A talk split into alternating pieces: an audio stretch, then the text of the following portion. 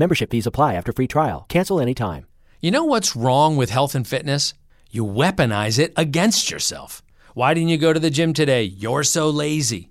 Ah, why did you eat that? You have no self control. Stop it. At Beachbody, we think training and caring for your body in a way that works best for you should be about loving yourself. Let us help you without all the judgment. Here's how go to beachbody.com to claim your free membership and start feeling great.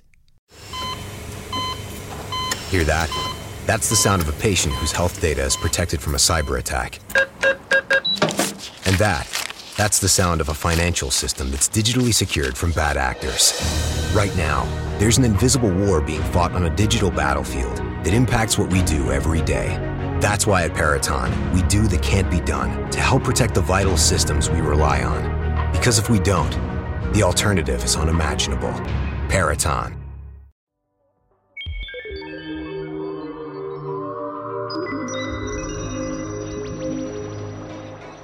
Hello, folks, and welcome back to the Space News Pod, your daily space, science, and technology podcast. The administrator of NASA has said that the next person to land on the moon will be a woman, and the first person to ever land on Mars is likely to be a woman as well. And he said this on Science Friday, so it's totally legit.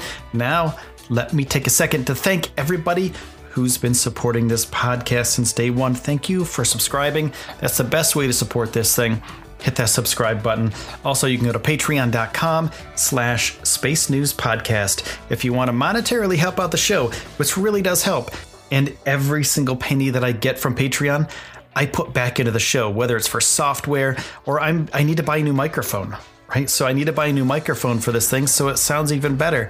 And all the money from Patreon goes to that. So if you're willing to help, I really do appreciate it. And we're almost at 150 episodes. 150 freaking episodes. How insane is that? And guess what else? We have 50,000 people that have listened to this podcast so far. That's insane. To me, I thought maybe, you know, I'm going to get like a couple friends, a little bit of family. 50,000 listens to this. Thank you. Thank you. Thank you. Thank you. I can't say it enough. So the question was asked on Science Friday by Shannon Coulter. She said, Great show right now. Since it's International Women's Day, please ask your guest if returning to the moon will include a woman on the moon, something that's never happened. Though he didn't mention a specific astronaut, he did say that the next person, the next human to be on the moon, is going to be a woman. And the first human being to ever step foot on the planet Mars, on another planet, it's going to be a woman as well. He said NASA is committed to making sure we have a broad and diverse set of talent, and we're looking forward to the first woman on the moon. These are great days. Currently, women make up 34% of active NASA astronauts, and at the end of the month, NASA astronauts Anne McClain and Christina Koch are scheduled for the first ever all women spacewalk. That's supposed to be seven hours long. So if you think about that, seven hours of doing anything is tough. And these women are going to go out there and they're going to do a spacewalk for seven hours in freaking space. And both McClain and Koch were part of the 2013 astronaut class, which half of them were women. And they came from the second largest applicant pool NASA has ever received more than 6,100 people. And the most recent class of flight directors were also 50% women. So think about this.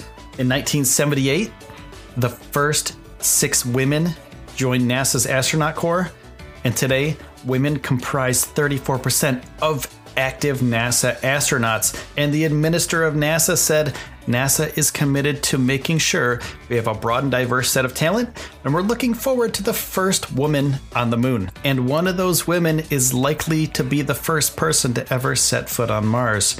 Now, speaking of Mars, there's a new study that's coming out that hasn't been published yet and it says that asteroid impacts likely triggered torrential downpours, and it's responsible for introducing huge amounts of water to Mars. This new study by climatologist Martin Turbet at the Sorbonne University in France is yet to be peer reviewed, but it was published on the arXiv online archive, which is organized by Cornell University. And the doctor proposed that asteroid impacts 4 billion years ago generated enough heat molten rock and steam to kickstart a deluge in the atmosphere of ancient Mars. Now, before I get into that, I gotta take a pause for the cause. I gotta take a quick commercial break so I can pay the bills and help pay for that new microphone I was talking about earlier. So please stick with me. I'll be right back with some more news about these ancient catastrophic events on Mars. So, the scientist and his team of researchers used computer modeling for asteroids bigger than 60 miles across hitting the planet, which is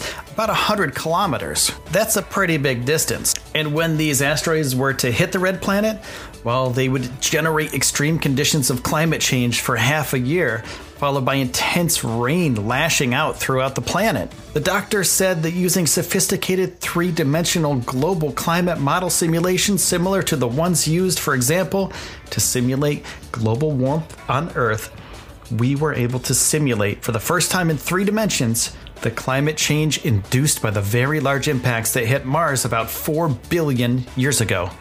So there's gigantic impact craters on Mars. One of them is known as the Hellas Impact Crater, and anything bigger than 60 miles wide, um, they can make large impact craters like this. It's 2,300 kilometers across and up to five miles deep. That's nine kilometers. And the researchers found that a large impact like this an early Martian atmosphere would produce around 8.5 feet of rain per one Earth year.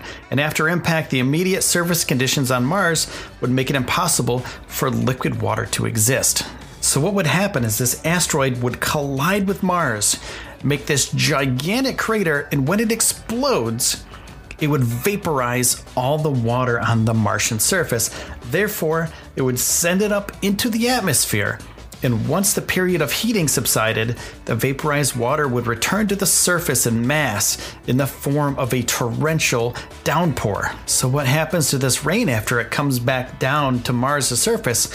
Well, it would cool off again, and it would cool off between a thousand to a hundred thousand years, causing the water to freeze. And then, over the course of about a million years or so, the intense radiation from the sun would vaporize the ice again and release it into the atmosphere. So let me remind you again that this is not peer reviewed yet.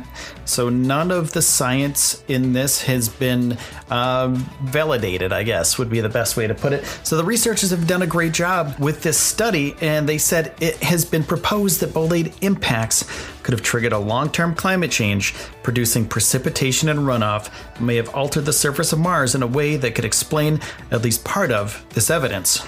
Here we use a hierarchy of numerical models to test the hypothesis and more generally explore the environmental effects of very large impacts on the atmosphere, surface, and interior of early Mars. So, this could be partially a reason why uh, Mars is so desolate right now. It's a desert. It doesn't have a lot of water and it. It has frozen water, but it doesn't have lakes and oceans like it used to. And that's what this study is saying is, hey, this could be a possibility. This is possibly, you know, 4 million years ago, this could have happened and it could have destroyed Mars. So when the first woman sets foot on Mars, they're going to be seeing the present day surface instead of this watery, beautiful land that used to be there. So just take a moment, go outside, look at how beautiful nature is, and just think that could have been Mars. And also, thank you for spending your time with me today. Thank you for spending your time on this podcast. And thank you to everybody who subscribed to the pod. I do appreciate it. You are all amazing. So that has been the Space News Pod, my friends. My name is Will, and I will see you soon.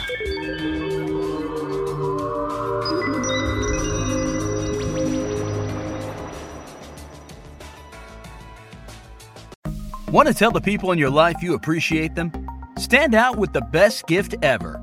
Minky Couture luxury blankets are the best gift ever for appreciation and recognition to say thank you every day of the year. And you won't have to worry about the best gift ever being late, because Minky can fulfill your orders without the supply chain frustrations. Minky Couture has you covered at minkycouture.com.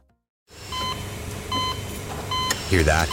That's the sound of a patient whose health data is protected from a cyber attack. And that That's the sound of a financial system that's digitally secured from bad actors. Right now, there's an invisible war being fought on a digital battlefield that impacts what we do every day. That's why at Peraton, we do the can't be done to help protect the vital systems we rely on. Because if we don't, the alternative is unimaginable. Peraton